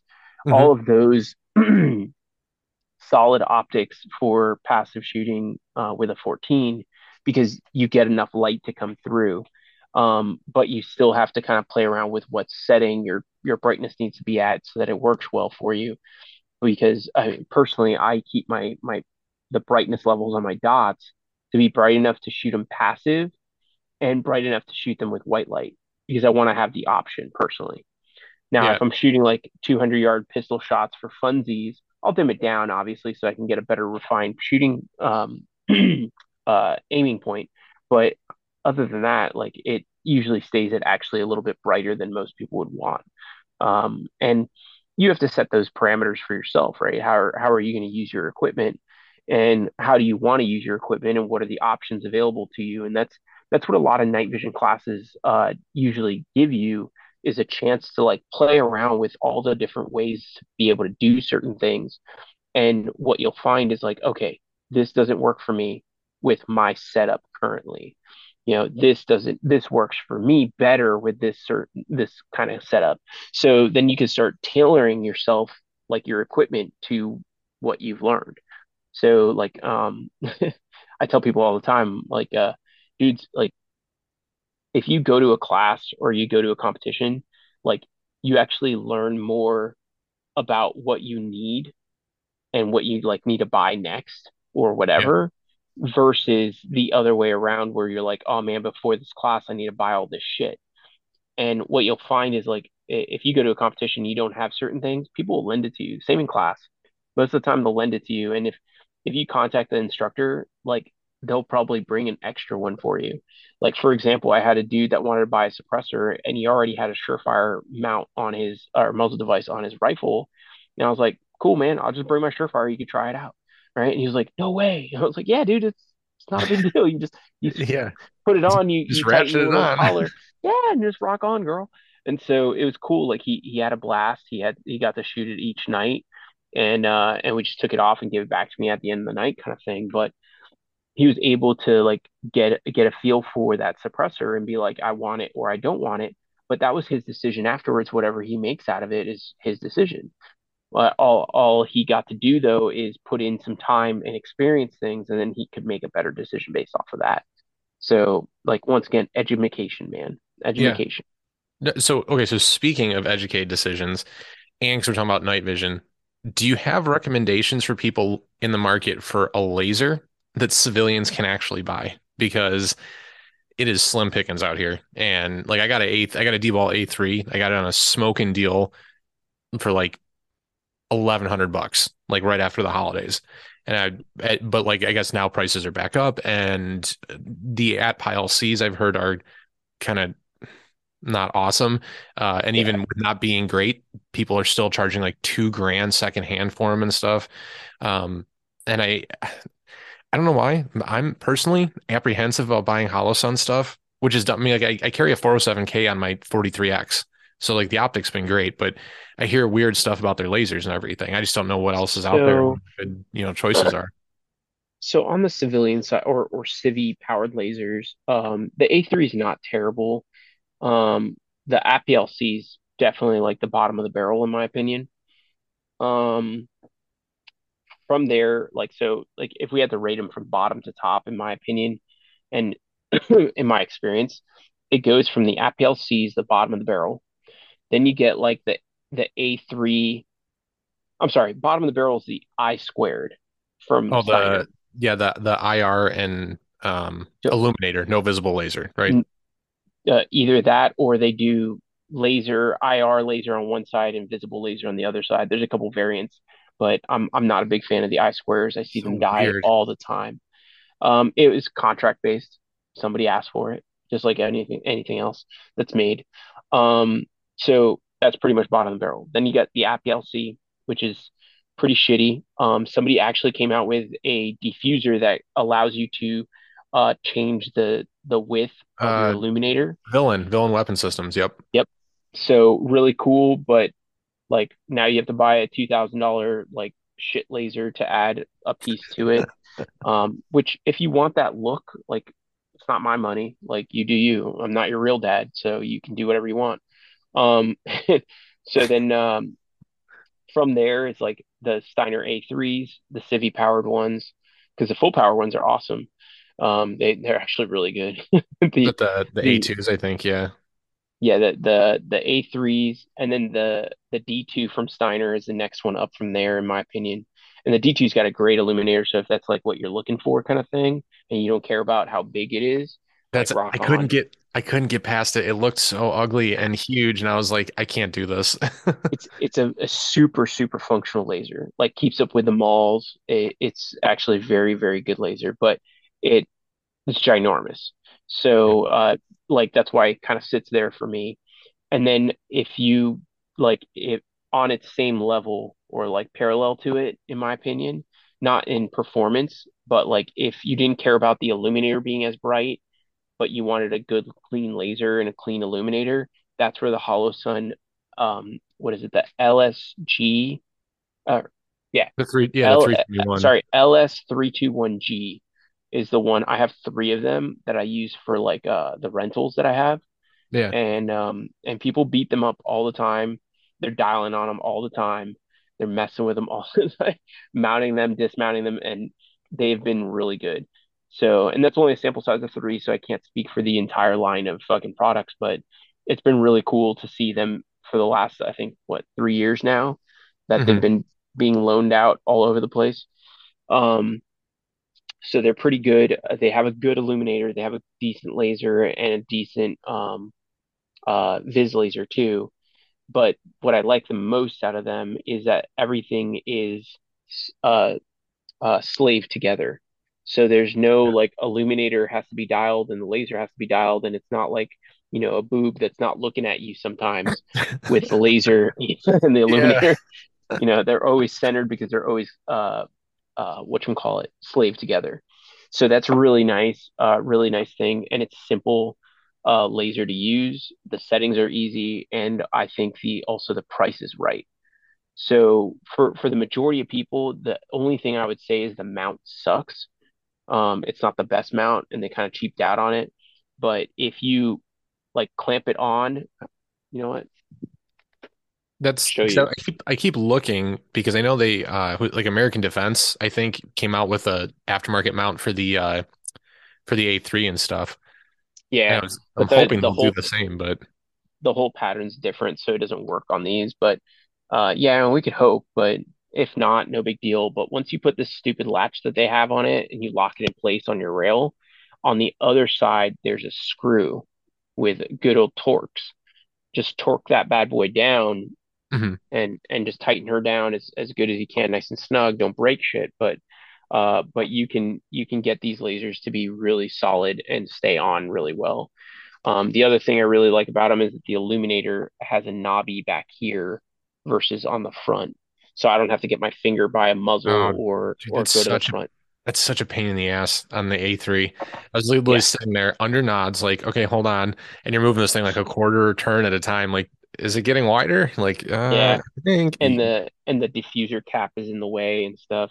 It's yeah. uh it's no fun. So the I think Holosun with the the uh, LS321G did a really good job with this thing.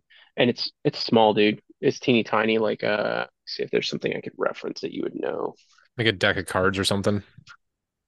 Uh, a little smaller, actually. So here's a AR 15 mag, So like it's like, yeah, half the length of a PMag and about the same width. Like that's that's really that, yeah.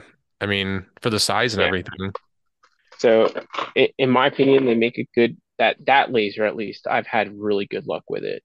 Um, and it's and it's been pretty solid. So if you're putting it on a fun gun, rock on, man. If you're doing it on a training gun, you could probably do the same thing. Um, I would say, I mean, depending on how much you use it and test it for yourself, right? Because you gotta you gotta make sure yours isn't a piece of shit. Right. Um, like once you do that, you may be able to like you could use it for like home defense or like shit hits fan or whatever other crazy, you know, fantasies you have. Um, but like it's not a bad laser at all, man. I, I've been very happy with mine. But like I said, I only have three of them. Um, and then uh, and then they've been they've been good because or they've been tested by mostly students.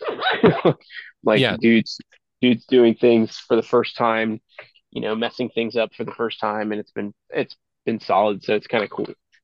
So the uh, and then from there you get the like the MAWL C1 Plus, um, and if you can get your hands on a Raid XE, like MAWL and MAWL C1 Plus and the Raid XE, like the Civi one, are pretty damn solid, dude. I've heard the raids are, well, A, they're super expensive, just like the MAWL, but I've heard they're yeah, very unobtainium, like a like a currently, unicorn yeah.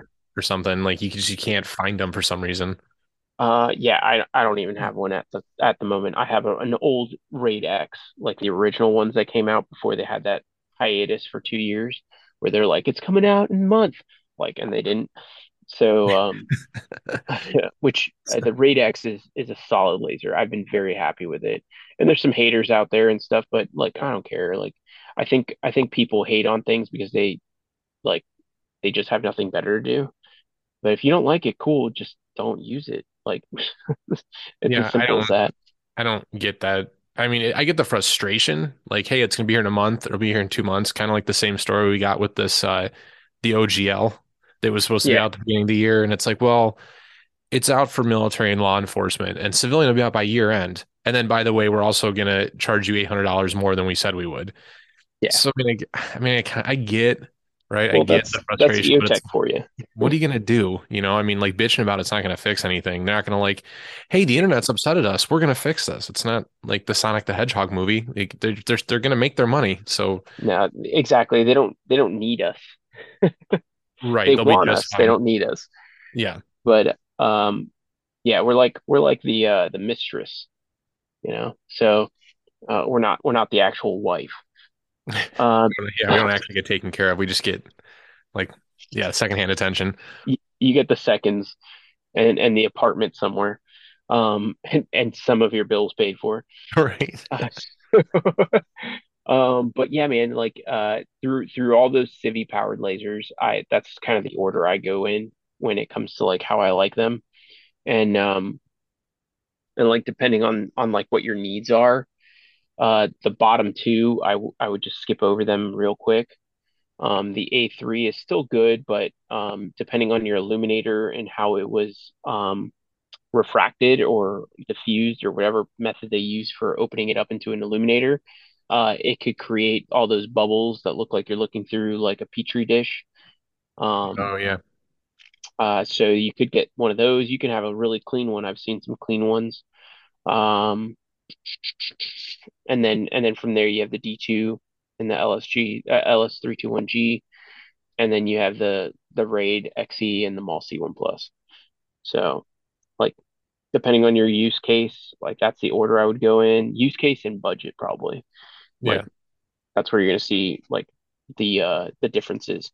I will say the majority of people that go out to like a night vision class and we start shooting farther um than like 100 yards, even at 100 yards usually, um anything but the the MAWL and I believe the XE uh would be fine. Like everything else. Oh, I'm sorry, in the D uh, the D2s. Everybody else struggles quite a bit to get their illuminators to see deep enough um, in the darkness.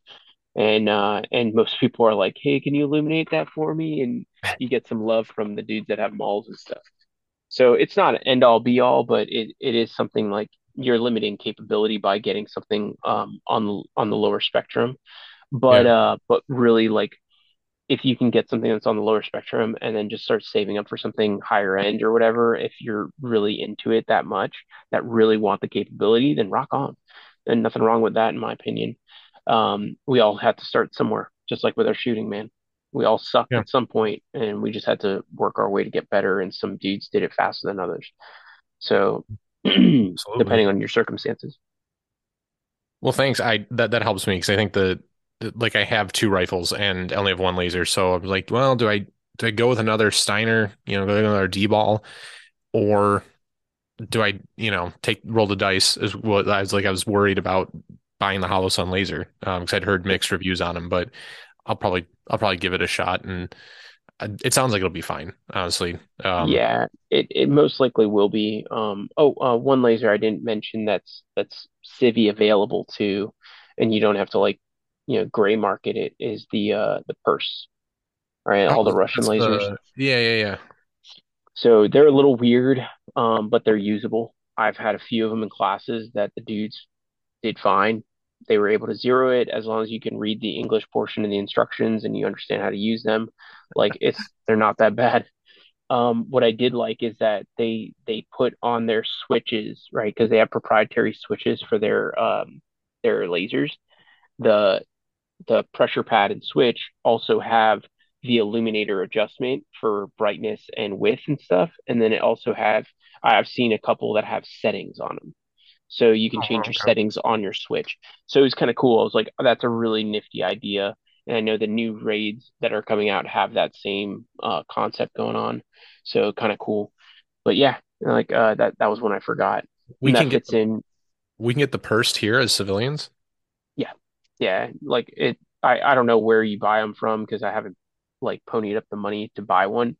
Um, they're kind of like the price ranges in between the I would say like the A3s and and APLCs and the MAWL. right? They're somewhere in between there. Some of them run for like 1800 bucks to, and then some run for like around 1100 uh, for like the laser only models. Sure. So like you you can get them. Uh, I'm sure you can look them up. I think it's Zinco or Zyco or something like that that you can buy them hmm off of. Um, and if you're using like an AK, you should have one. Like every AK that I've had come through my night vision classes has one, and it's pretty solid. um, but uh, but it's cool. It's it's just a different kind of laser, and you have to make sure you pay attention to how you use it and how the settings work and stuff like that because it's slightly different. It's not as standardized or somewhat standardized as like the majority of lasers that we have now as in in the U.S. So you may get like um, a cherry and stuff like that, but you'll you'll have a full power laser as a civilian. Um, it's it's just for whatever reason they figured out a way to like Skirt skip the the. FDA or not Yeah. care about what they say or whatever. I don't know. I don't know how they they get away with it, but either way, uh, I've had plenty of them in classes that I'm like, oh, cool. Like you've got radiation coming off the front of your gun. That that looks like it burns. Um, so it's it's That's very awesome. unrestricted. Yeah. Um, but but it's functional, man. It's functional. And then um, yeah. So that was one I forgot. Well, that that helps. So hopefully anybody listening, if you're looking, right, getting into night vision, getting into it, that's always like the next.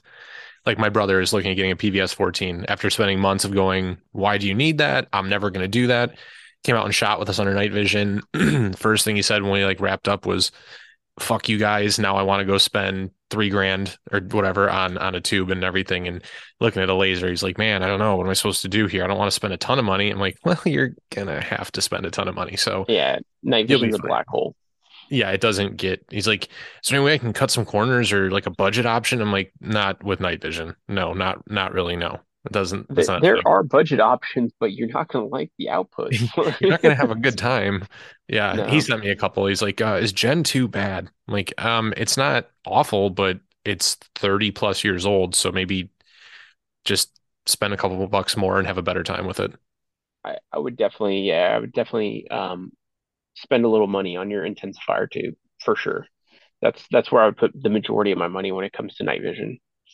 No, Um, definitely. and yeah, I mean, like if you can't see, like you can't shoot, right? Once again, At that point, you just you just might as well light the money on fire then because you just spent $2,500 and you still can't see in the night. You could you could also get the uh the good old Amazon or Wish.com night vision and pretend you you could see or whatever. So Oh, is that was that that like that ATM, like the Wolf 14 or that that weird like some something weird like that, yeah. That oversized stuff? Yeah, no, that's yeah. Every anybody listening, avoid all of that. Avoid the Sightmark night vision and all that stuff. Just go to go to Steele Industries. Great company. They do good stuff. They have good products. They'll take care of you. Like that's who I bought mine from, and actually so did all my friends. So, um, good company. I don't. I can also recommend Nocturne Industry or Noc- Nocturnality, but like, Nocturnality, I, yeah, Scott. yeah, the, and Scott was great when we had him on. He he was yeah, very knowledgeable. yeah. So so so the staff at Nocturnality uh host me every year for a class, and the dudes at Steele Industries are all alumni. Oh, it's badass. Yeah, so kind of cool. So they're they're actually people that go out and seek training or go practice and get better and stuff like that. It's always good to see that. And um, and out of people that are going to be selling the product, it's it's better if you understand it, so it makes sense that they would come out. Um, like a dumbass when I t I because I had Duncan on at the beginning of the year, and I asked him, I was like, "What kind of laser should I get?" And he was like, "I don't know that I would go with the DBAL for the money. Might get the same performance right out of the Holosun." And I was like, "Oh, okay, cool." And I bought a Steiner anyway. Um, it hasn't been bad, you know, but I just didn't listen. It's like one of those people like ask people for their input and their expert opinion, and you're like, "Oh, cool, I'll do the other thing anyways." Yeah, because it looks cooler or whatever. I don't fucking know. No, man, it you'd be surprised. Like the the uh, at least that Holosun is actually pretty solid. So uh, definitely definitely give it a try. If if you have um if you have the need for one and you don't want to spend big boy bucks on stuff like that's I think I bought mine like uh let's see for like 600 a piece, something Yeah, like that. that's they were But they were going for about six or six fifty, maybe around the holidays. I know now they're like eight mhm, hundred bucks, but I I was looking pretty hard at. I'm like, man, six hundred bucks. That sounds pretty good. And, and I was like, oh, I don't want to be that guy running around with the Chinese laser. So then I bought. I was like, this is dumb, stupid thoughts, you know, like the weird way you justify how to spend money on things you don't necessarily need to. But That's everybody, dude. Yeah, It's everybody. We but we all justify in our own ways. no, we we do. Uh, and I'm probably more neurotic than most folks, to be honest with you. But um, but Jon, this has been awesome, man. I I really appreciate. You know, with I know you got a lot going on, um, and I know you you travel a ton, you know, with everything you're doing. So appreciate the hell out of you know being able to sit down and, and chat here. Um, before we I wrap it, where can people find you if they want to find out more about what you're doing or uh, your class schedule and stuff? Where are you at online? So if you go to my website, uh, kinetic-consulting.net, um, everything's linked there. So you, you want to find my YouTube channel, you want to find my Patreon, you want to find my Instagram or my Facebook or any of that stuff. Um, it's all linked through my website. Um, you'll also see my class schedules on my homepage, and they're all hyperlinks. So like you see one you like, you click on it, it'll take you right to the description and and where to register and stuff. Um, it's really user friendly uh, because I'm a student as well, and I hate going to people's websites and I'm like, how do I read their calendar? Like this is ridiculous. Yep. Um, so I, I try to make it really, really easy, and everything's a drop down menu and stuff like that. So my website's the best spot to go for all that information. And then um, and then yeah, if if you want to go on any of the social media stuff and see the day to day or do the Q and A's and stuff like that, or watch videos, like that's all linked through there as well. Awesome. Well, again, uh, I thank you, sir. Appreciate it. It's been super Absolutely, man. Um, and I, you know, hopefully we can connect in the future, do it again. Um, it's been a total blast, man. So I, I appreciate it and uh, stay safe out there and we'll be in touch. Will do, man. I appreciate you having me. So I hope you guys uh, enjoyed the discussion with uh, with Jon Dufresne, uh, Duffy, Jon, whatever you guys uh, know him as. Uh, it was great. um, had, a, had an awesome time talking with him. Uh, tons of knowledge, you know, just absolutely tons. And he's one of those guys out there who teaches on a lot of things. Um, especially night vision. You know, he offers like night vision specific curriculum. If you guys have been uh, following the podcast and our social media and things for any length of time, you know that in the last six or eight, you know, six or so months here, uh, I've stepped into the world of night vision. Uh, my friends are getting into night vision. Hopefully, my brother is also getting into night vision.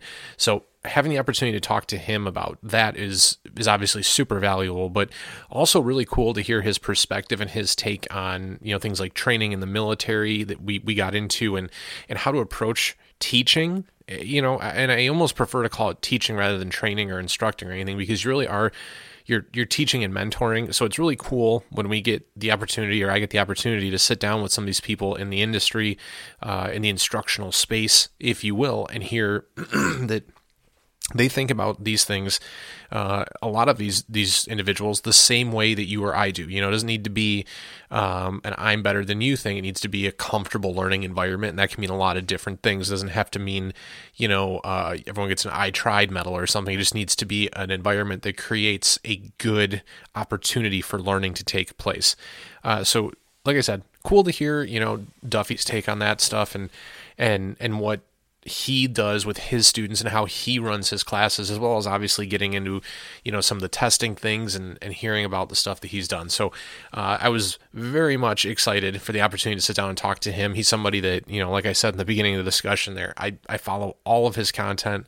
Uh, I very much look to him uh, as a source of information and in a lot of ways a, a point of guidance uh, when I'm going to you know uh, set up gear or um, make make informed purchases. Right there's there's a handful of people that I follow um, that I look to because I I trust. Um, their their analytical process. I trust how they do things and the kind of information they put out and how how they put that information out. So I uh, really one of the guys that I've very much been looking forward to speaking with, and and it's just so cool, right, that I get that opportunity through the pod. So I I very much enjoyed it, and I do very much so hope that you guys did as well. Um, got another another guest lined up next week that I think is going to be really cool um, in a different way that I think you guys are really going to enjoy. Um, I'm looking forward to that one as well. So hope you guys stay tuned. Thank you as always for all of your support and hanging around listening. Uh, but next week's going to be great as well. This one was awesome. Tell your friends, tell your family, give us a like, give us a follow, help support what we're doing here at Prepared Mindset. But until next week, you guys get out there, work hard, train smarter, and like we say here, be prepared.